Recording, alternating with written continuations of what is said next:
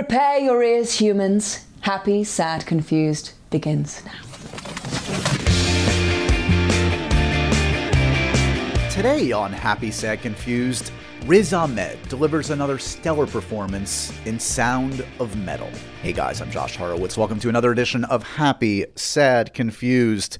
Uh, another first timer this week, guys, and one of the best actors out there. If you've been paying attention the last few years, you know what a chameleon Riz Ahmed is, how he's basically capable of anything, whether it's character roles, whether it's leading man performances. He can do it all, and he is back again with maybe his finest performance yet in the critically acclaimed and justifiably so new film Sound of Metal. Uh, this one's special, guys. This is one of my favorite films of the last year. I first saw it almost like a year and a half ago at the Toronto Film Festival.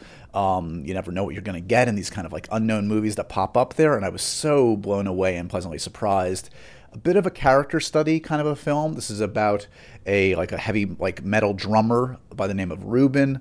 He's been dealing with addiction issues and suddenly finds that he is dealing with traumatic hearing loss and it his it is his journey of acceptance and self-discovery and just changing his life and also figuring out what's important in his life. Um, that all makes it sound much more medicinal than it is. It's actually super entertaining and just filled with fantastic performances led by Riz. Uh, a great opportunity for him, and he really made the most of it. Um, thrilled that he's on the podcast today. Riz is a very thoughtful, smart, funny guy. You've seen him in films like Nightcrawler, Venom, The Night of, that great miniseries on HBO. Um, and before that was was killing it kind of in maybe not obscurity, but less uh, hailed movies, kind of more indie films. And I'm so thrilled that he's now kind of operating in in the with the big boys and, and, and in the smaller films too. I didn't even mention Rogue One. What am I thinking? Of course, he was amazing in Rogue One. It doesn't get any bigger than a Star Wars film. So very happy for Riz that um, he's getting all the the accolades he is so deserved uh, deserving of. Um, I should mention we taped this the day after the madness at the Capitol, this insanity, this horrible situation.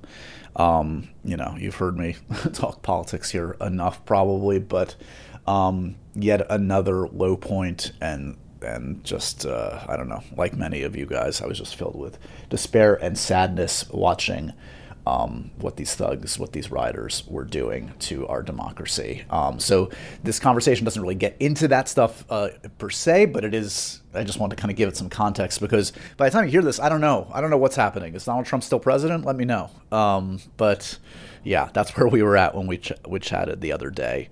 Um, other things to mention, uh, some cool uh, projects are out there. I should say, by the way, uh, that Sound of Metal is on Amazon Prime. So if you subscribe to Amazon Prime, you can check it out there. Um, speaking of Amazon Prime, uh, One Night in Miami, uh, I believe, is dropping on Amazon Prime pretty soon. You guys should check that out. That's Regina King's directing debut. She, I mean, it's almost cruel that she is as as fine a director as she is an actor, but she really delivers in this true life story. Um, that is well worth checking out. Um, I recently streamed the third season of Cobra Kai. That was a welcome kind of distraction, a much lighter. Uh, kind of binge, and I uh, really enjoyed it. That's now on Netflix. Uh, a hearty recommendation on that. And I'm psyched, like all of you guys, to watch WandaVision, which will be out very, very soon. Some WandaVision related content, as it were, coming into my world soon. So stay tuned for that. I'll keep you posted. Uh, over on the stir crazy side, uh, a fun new episode up with Jane Levy. I think I teased it on last week's episode, but she uh, is fantastic. She's of course the star of Zoe's Extraordinary Playlist. If you haven't checked that out on NBC, please do. She uh, is delightful and was an excellent guest. Always love catching up with Jane, and that is a fun episode of Stir Crazy. Well worth checking out. Um, those are the main events in Josh Horowitz land. I hope you guys are staying well. I hope you guys are staying safe. I hope you guys are staying entertained. There is a lot of good stuff out there. And uh, I hope you guys enjoy this chat with Riz. He we didn't even get, by the way, into his music musical career, which is crazy because if you know anything about Riz Ahmed, not only is he an amazing actor, but he's got this whole other life as Riz MC. So that's not really dealt in, dealt with in this conversation, but another time Oh wait, I'm sorry. I'm also scattered today, guys. One other thing that, that uh, a, fun little thing on this episode, uh, we have a fun little comfort movie chat. Riz chose a great one, uh, Martin Scorsese's Goodfellas. So if you're interested in hearing about Goodfellas and and how that informed Riz's uh, life and career. Uh, he really is very eloquent about that too. So check it out and check out Glenn Kenny's new book about the making of Goodfellas. I talk about it in our conversation, but I'll I'll plug it here too because I recently read it and it's fantastic. Uh, Glenn Kenny, great journalist, great reviewer, uh, wrote kind of like the definitive making of the behind the scenes kind of look at how Goodfellas was made and its impact and its uh, influence. And um, if you love Goodfellas, you're gonna love this book. So check that out too. Okay, on to the main event. Please remember to review, rate, and subscribe to Happy, Sad, Confused, spread the good word, and enjoy my chat with Mr. Riz Ahmed. Hello. Hey, man. It's Josh. Good to see you. You too, man. You're sideways. Am I sideways? I mean, I can handle it. I can talk to you upside down, whatever you yeah. want. Wow, you're so flexible. Yeah, yeah, that's the only thing I'm flexible about. Um, it's good to see a familiar face, man. Um, how you doing? How you holding up? Not too bad. How about you? Where are you in LA right now? I'm actually New York. I'm New York based, born and bred. Yeah. It's super weird over there right now, and it's like just a crazy ghost town in New York with no tourists. And yeah, it's how are the streets? Does it kind of feel like people are getting on with their lives, or is it like kind of ghost town? No, I wouldn't say it's a ghost town. Certainly, we bore the brunt of it at the, at the start in like March and April. That was the super scary time where it just felt like the apocalypse. And then, yeah, I mean, look, numbers are up here like they are everywhere, but um, it feels like we've settled into some kind of quote unquote normalcy. Are you in London? You guys are in lockdown too, right? No, I'm not in London, man. I'm in I'm in Northern California right now. I'm headed to LA actually soon, and feeling a little bit nervous about it. You know, Gotcha. And, yeah, uh, it seems like it's a wild time. Speaking of the apocalypse, and then you know what happened yesterday as well. Oh my god! Wow. Wow. Yeah. So so as we tape this, for those that are listening, I don't know what the world is going to look like when you guys are listening to this. I don't know who's the president. I don't know what's happening, but we're we're taping this obviously uh, the day after this insanity at the Capitol here in the states. And man, I, I was going to say to you, like, are you good at compartmentalize like say you were working right now would that be yeah. tough for you to kind of like focus up on the work if like some some kind of event like this is happening in the outside world? Like how have you been in the past on that kind of stuff? I kind of feel like in the past i've tried to separate my life or real life from the life of the story and on set and increasingly what i'm finding is a that's impossible it's a losing battle and b why would you do that? If the universe is throwing you gifts of you know emotional stimuli take it run with it use it in some way. You know a scene that's meant to be about you being uh, you know annoyed at your dad you could easily swap that out in your mind for being annoyed at your president. You know if you if you need it if it's there take it. Yeah. Um so i guess i'm kind of like uh, more open to you know what's available when you allow these lines to be blurred.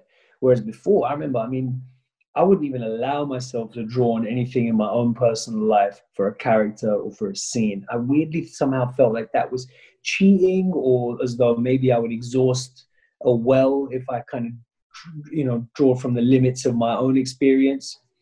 Um, and maybe also on some level, I just thought my own experience isn't that relatable. You know, implicitly, I've been taught by the world it's a, it's a niche experience, right? A common archetypal one. So I would always just do research and draw from the character and the character situation. But now I'm much more willing to bring some of myself and real life to to things, and I, I think that you know I'm, I'm enjoying that more.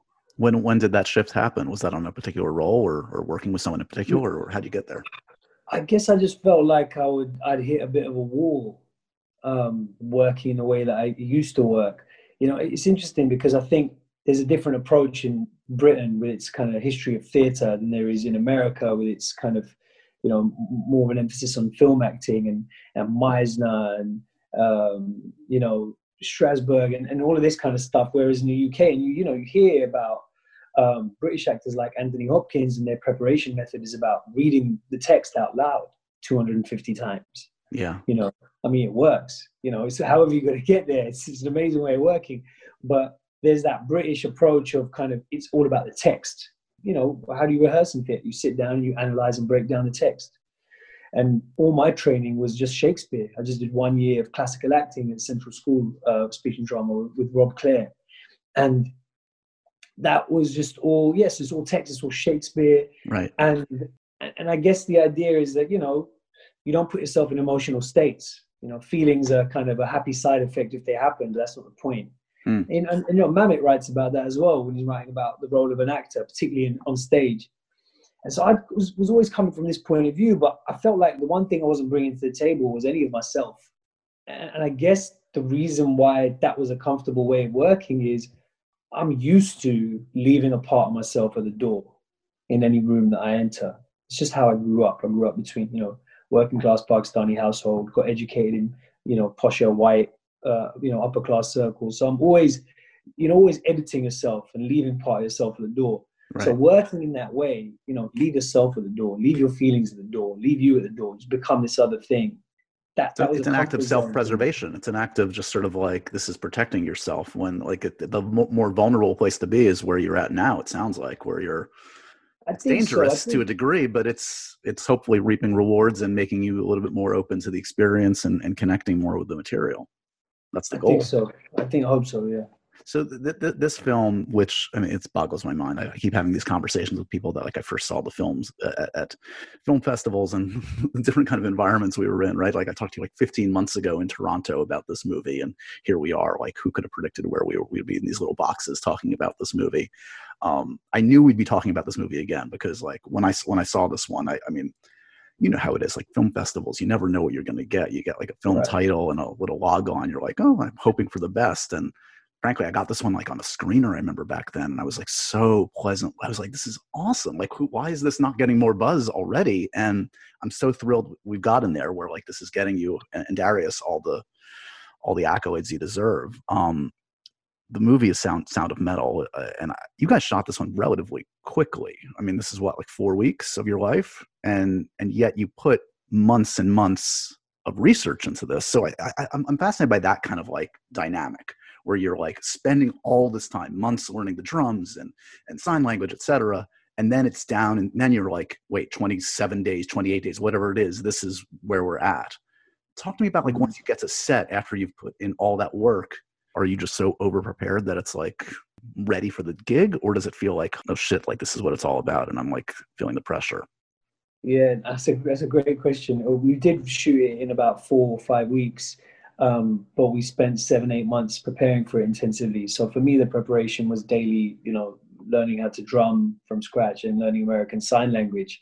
And it's, it's interesting because I, I kind of feel like the way we were shooting really lent itself to uh, an improvisational attitude. You know, even if we, we didn't really improvise, it was a beautifully written script, but there was a feeling on set that anything was possible. We were kind of living through the experience. We were shooting chronologically.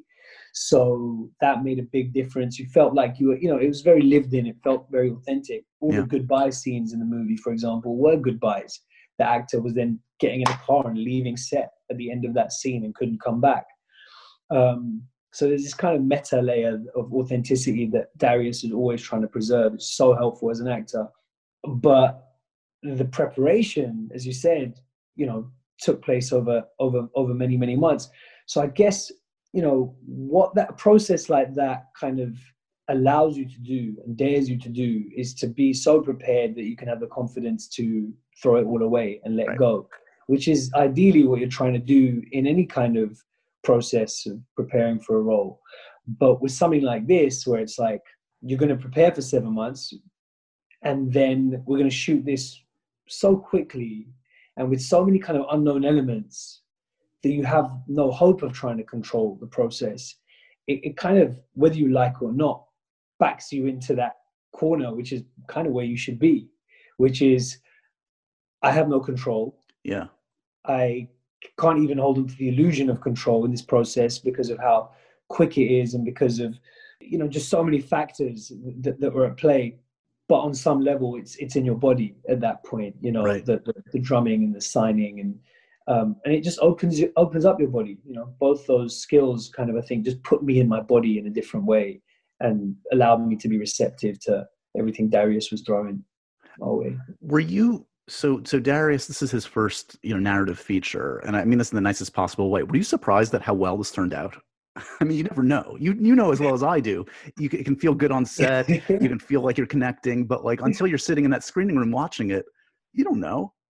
Do you? You know, in a weird way, I just knew that Darius was going to do something special. And if you've met Darius, and I hope the whole world gets to know and meet Darius because he's such an inspirational guy who's just obsessed with the creative process and leads with such a generosity and sense of play and fun.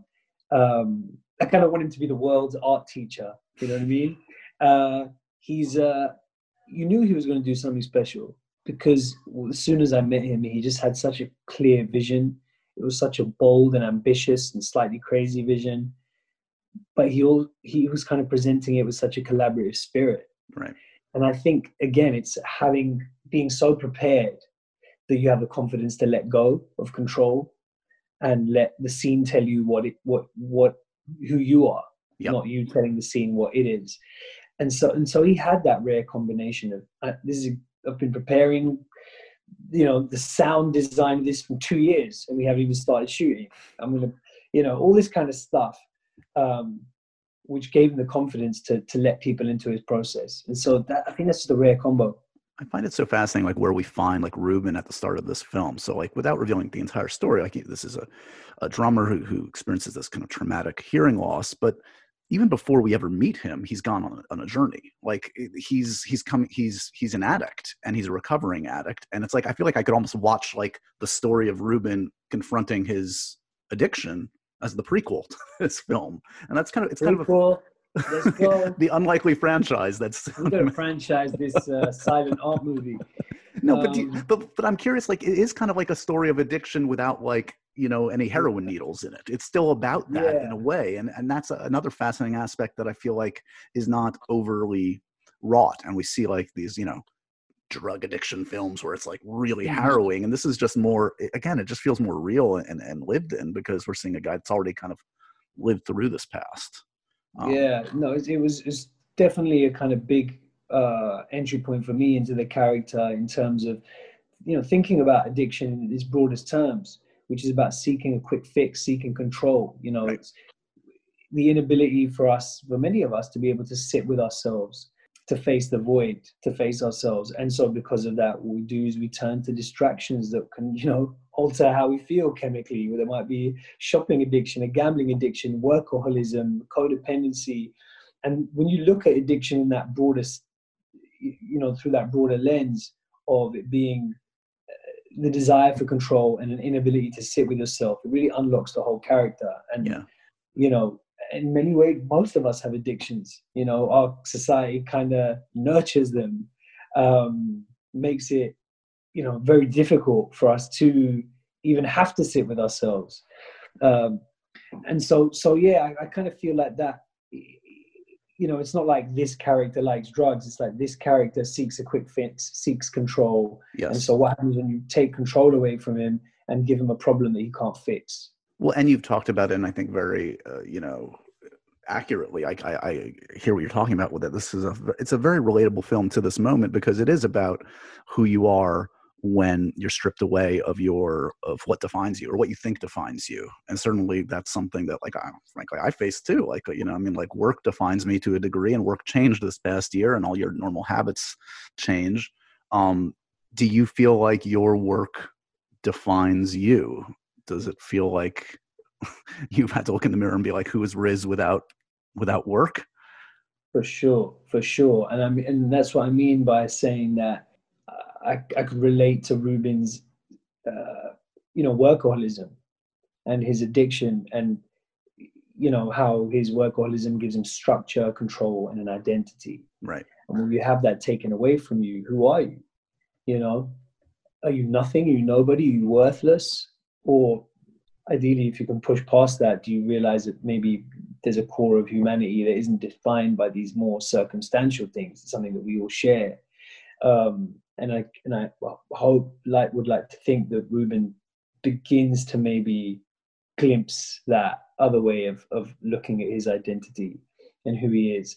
But yeah, for me, I mean, it, it was difficult. I think it was difficult for, for many of us in terms of just ironically, if we're lucky enough to be stuck at home rather than having to go out and be frontline workers, you're confronted with this kind of abyss, you know, because we're, we're all kind of taught to measure our worth in productivity, which is bizarre. Some kind of Matrix X dystopia, you know, uh, it's like, and, and so it's like, yeah, it was very confronting for me, to be honest. It really was. And, and, and I think that many people will be able to relate to this film on a deeper level than they might have because Ruben's journey is a microcosm of what we're all going through as a society in this pandemic of, facing the void and asking ourselves what what does really matter.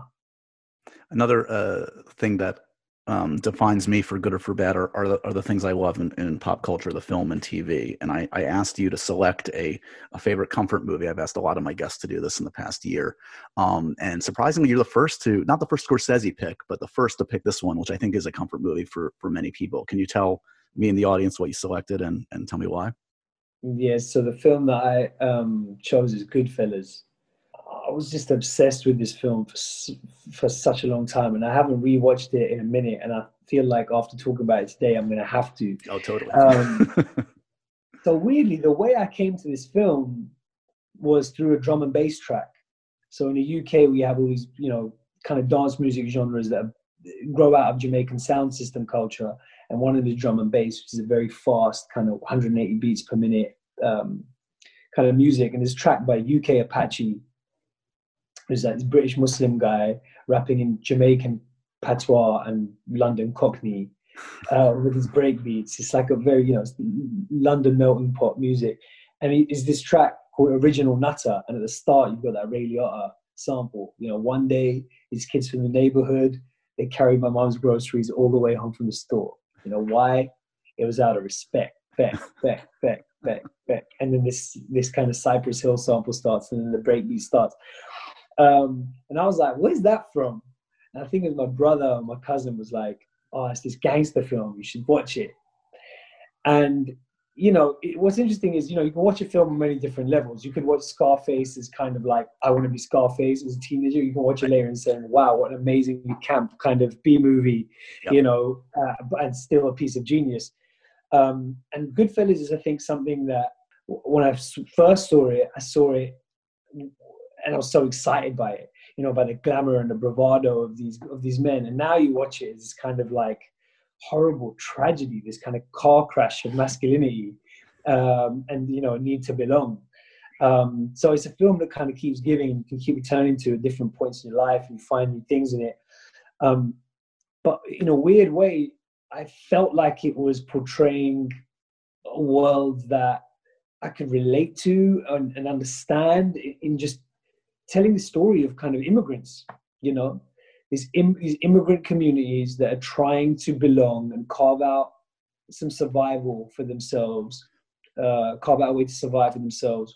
And yeah, just have such a close knit community with these kind of this juxtaposition of conservative values and kind of like scrappy. they have a code. They have their own code in a way, and that's mm-hmm. admirable to a degree until you realize the dark side to say the least exactly and that's something that i can relate to you know yeah. in my community and in my immigrant community and and and the kind of the weird way that people square the circle in their head and where kind of moral codes can get you the, the same things that are designed to kind of preserve you against the outside world can kind of set you against each other you know and concepts like honor being really real and tangible particularly when you know you you kind of you don't you didn't come over to this country with your life savings. Only thing you you're rich in is kind of this cultural capital of honor.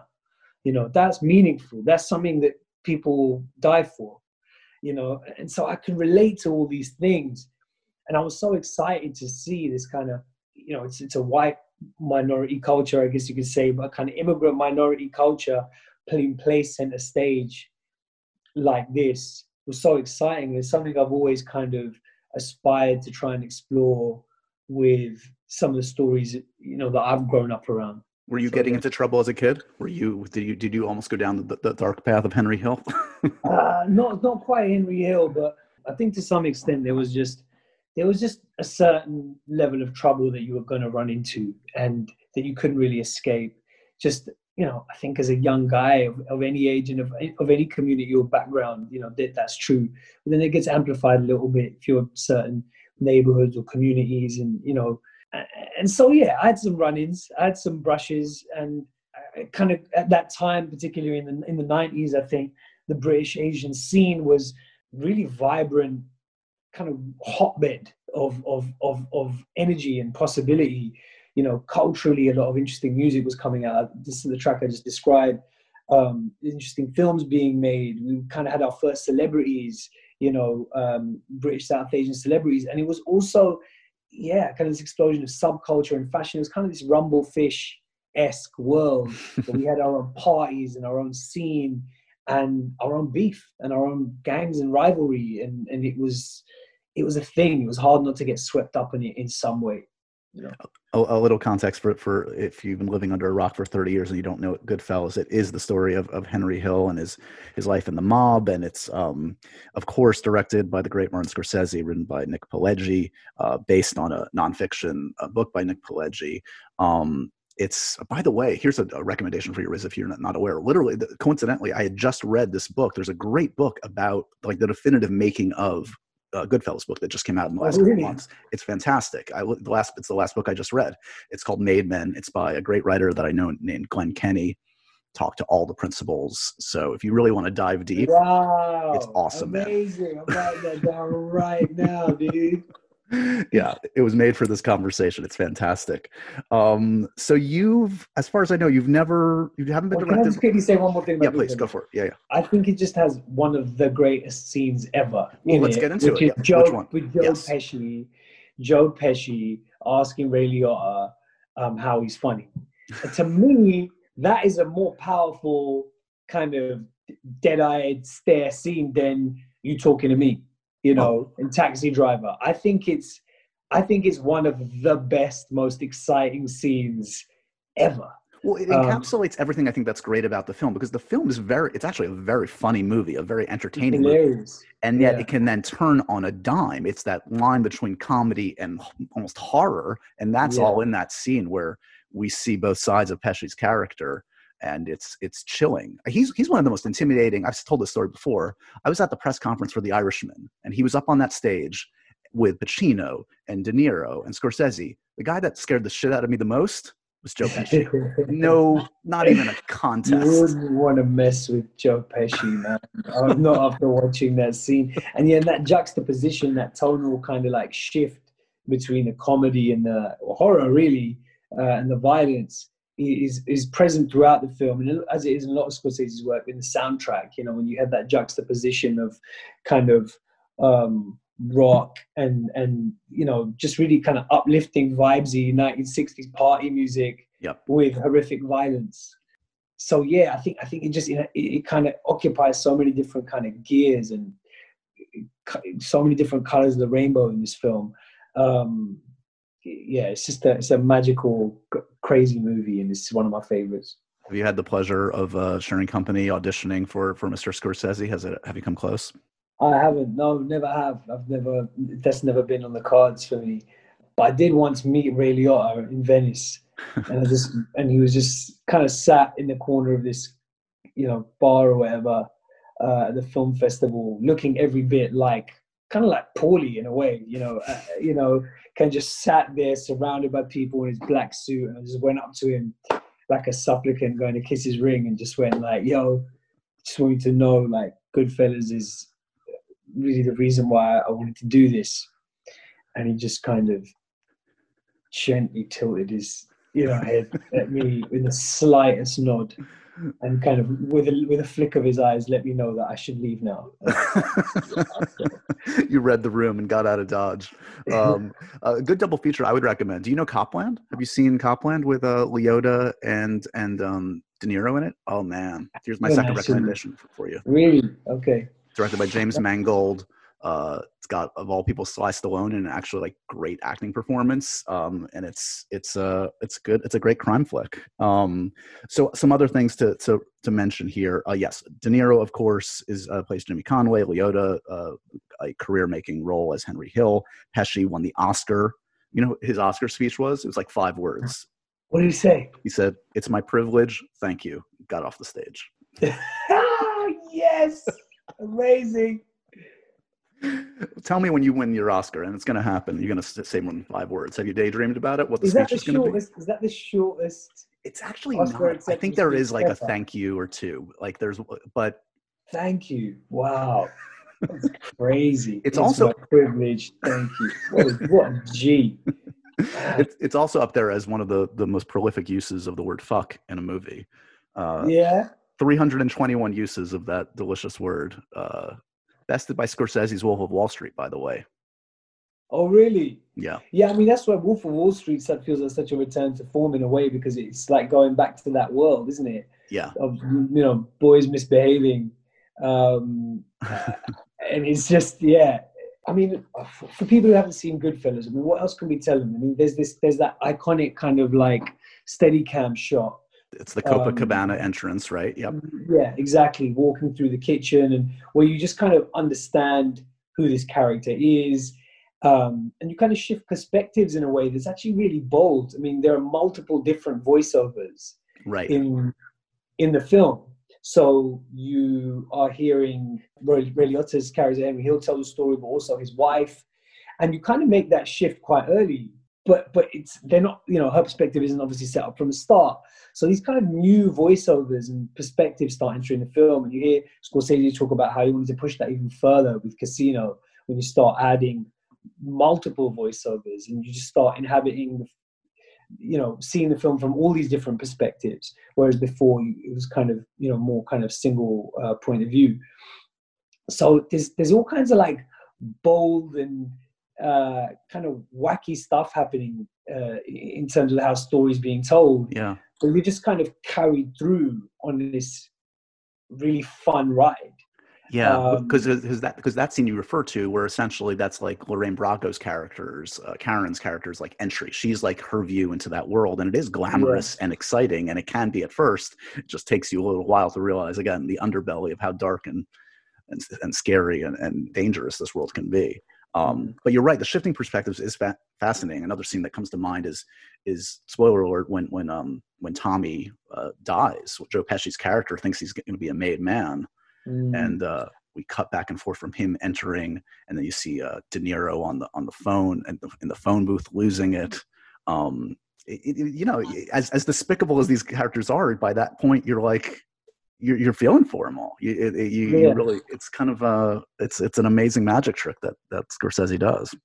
uh, again, again and again, actually, it's the way that you kind of undercut um, violence with comedy, Right. And then you kind of go from comedy back to the violence, so it's even more shocking. You know that scene where they go to visit Joe Pesci's mum after Right. just you know having committed a brutal murder. Yeah. And they go there and they just you know you know have some more spaghetti and when you're gonna get married, when you're gonna find a good girl, and it's just like yeah it's it's amazing. And and, and in a way i mean i could could relate to that but that sense of double life that sense of like family values Yes. alongside get them before they get us that was something that was kind of quite real in you know uh, in some of the environments that i grew up around. And you know your parents never really knew the life you were living. They didn't even know you were out at a party. It was very kind of traditional conservative at home but then out there in the world it's like it's just like all bets are off it's wild Right. all kinds of stuff's happening Who were who were your biggest influences uh, in terms of like your love of film growing up? Did you have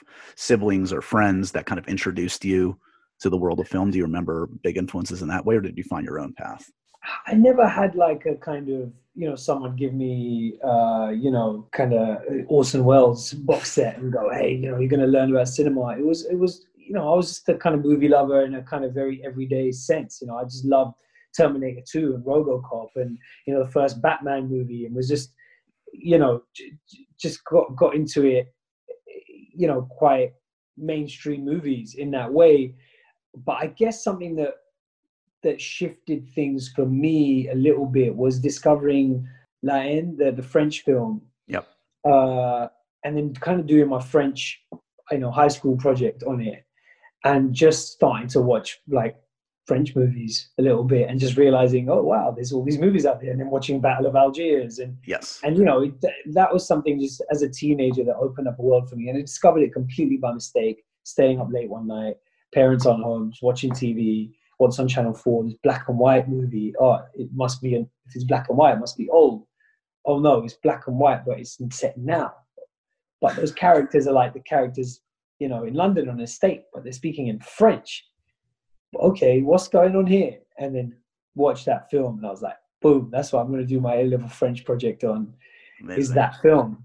Um, and so that kind of that shifted things for me a little bit. But in terms of like the the people that exposed me to all those films growing up, you know, obviously this is in the day of VHS rentals, so you'd go down to the local post office to rent video cassettes, and that was the main kind of activity that we had growing up. You know, we go to our cousin's house, sleep over, we go into the post office to rent a film.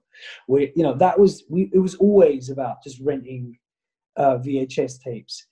And actually, just a huge thing for me was just the Nightmare on Elm Street series because it was so what we shouldn't have been watching, age like seven and eight, eight, you know, years old just horrific. No, it's, it's it's always that, isn't it? It's always the films that you're like five or ten years too young, ostensibly, to see that really makes the impact. For me, it was like the sleepover when I saw Jaws, and I was like just not old enough, and or Exorcist, and it's like yeah. this has scarred me, but in a good way. Yeah. I'm imprinted on me.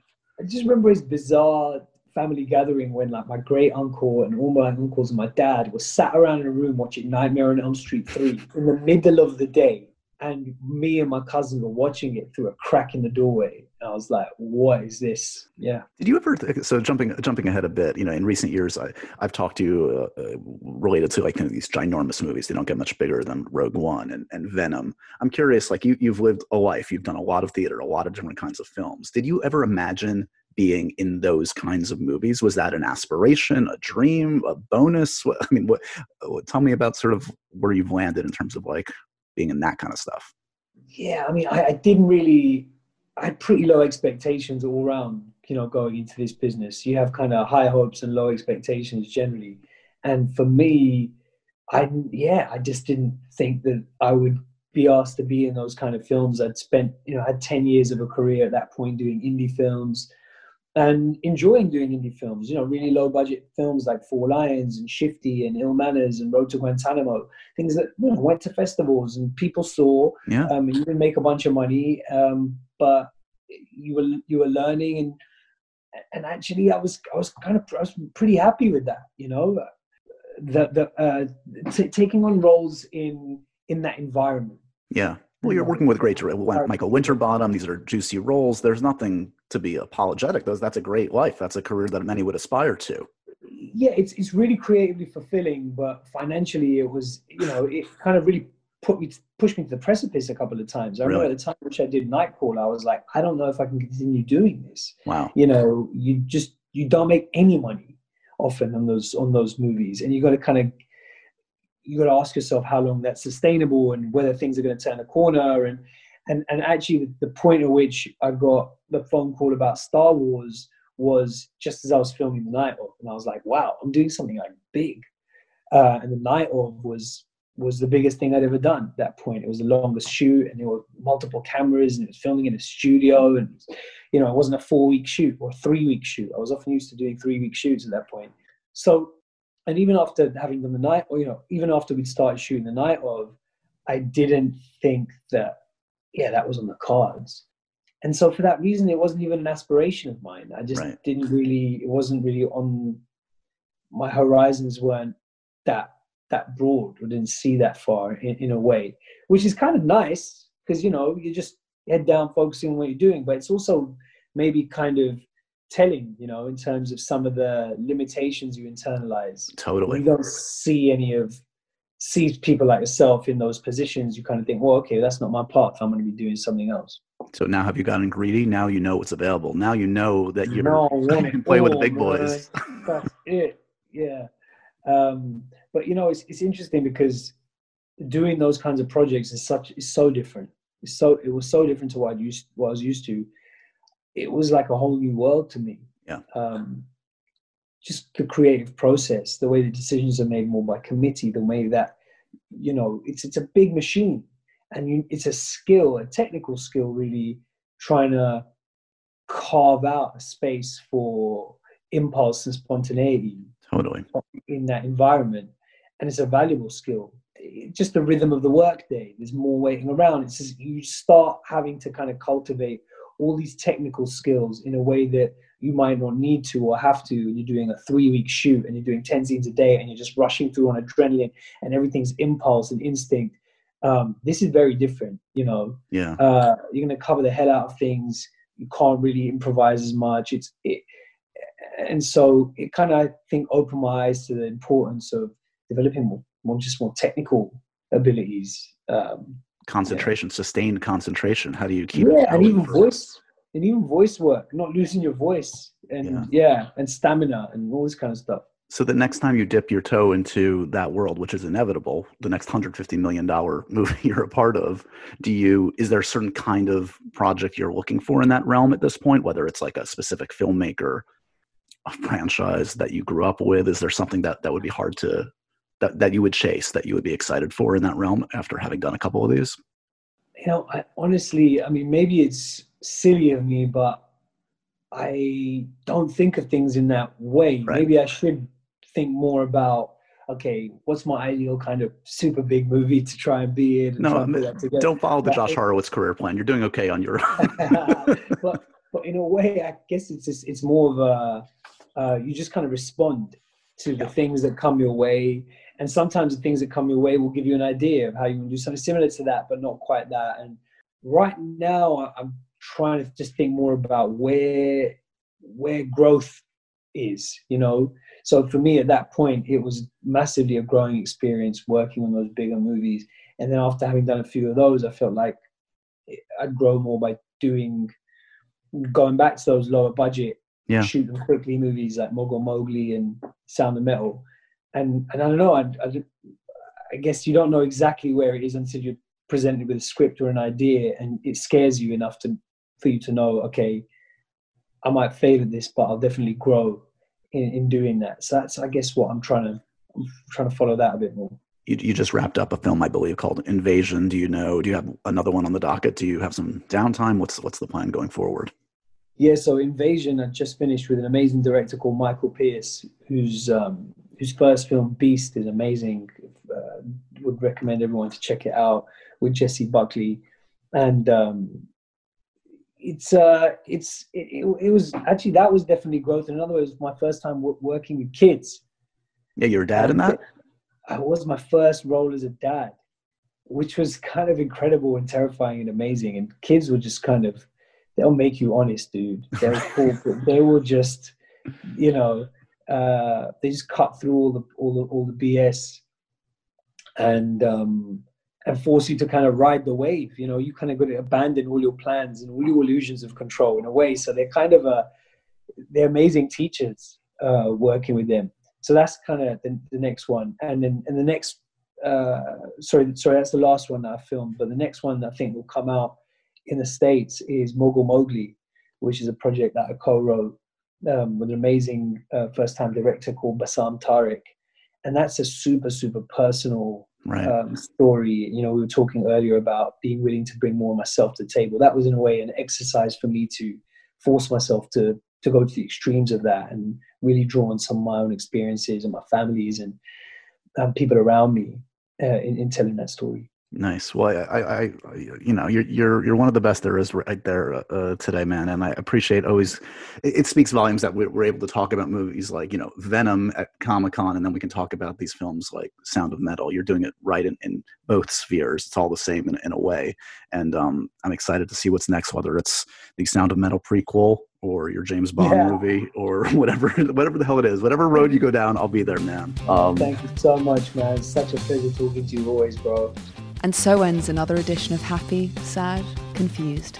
Remember to review, rate, and subscribe to this show on iTunes or wherever you get your podcasts. I'm a big podcast person. I'm Daisy Ridley, and I definitely wasn't pressured to do this by Josh.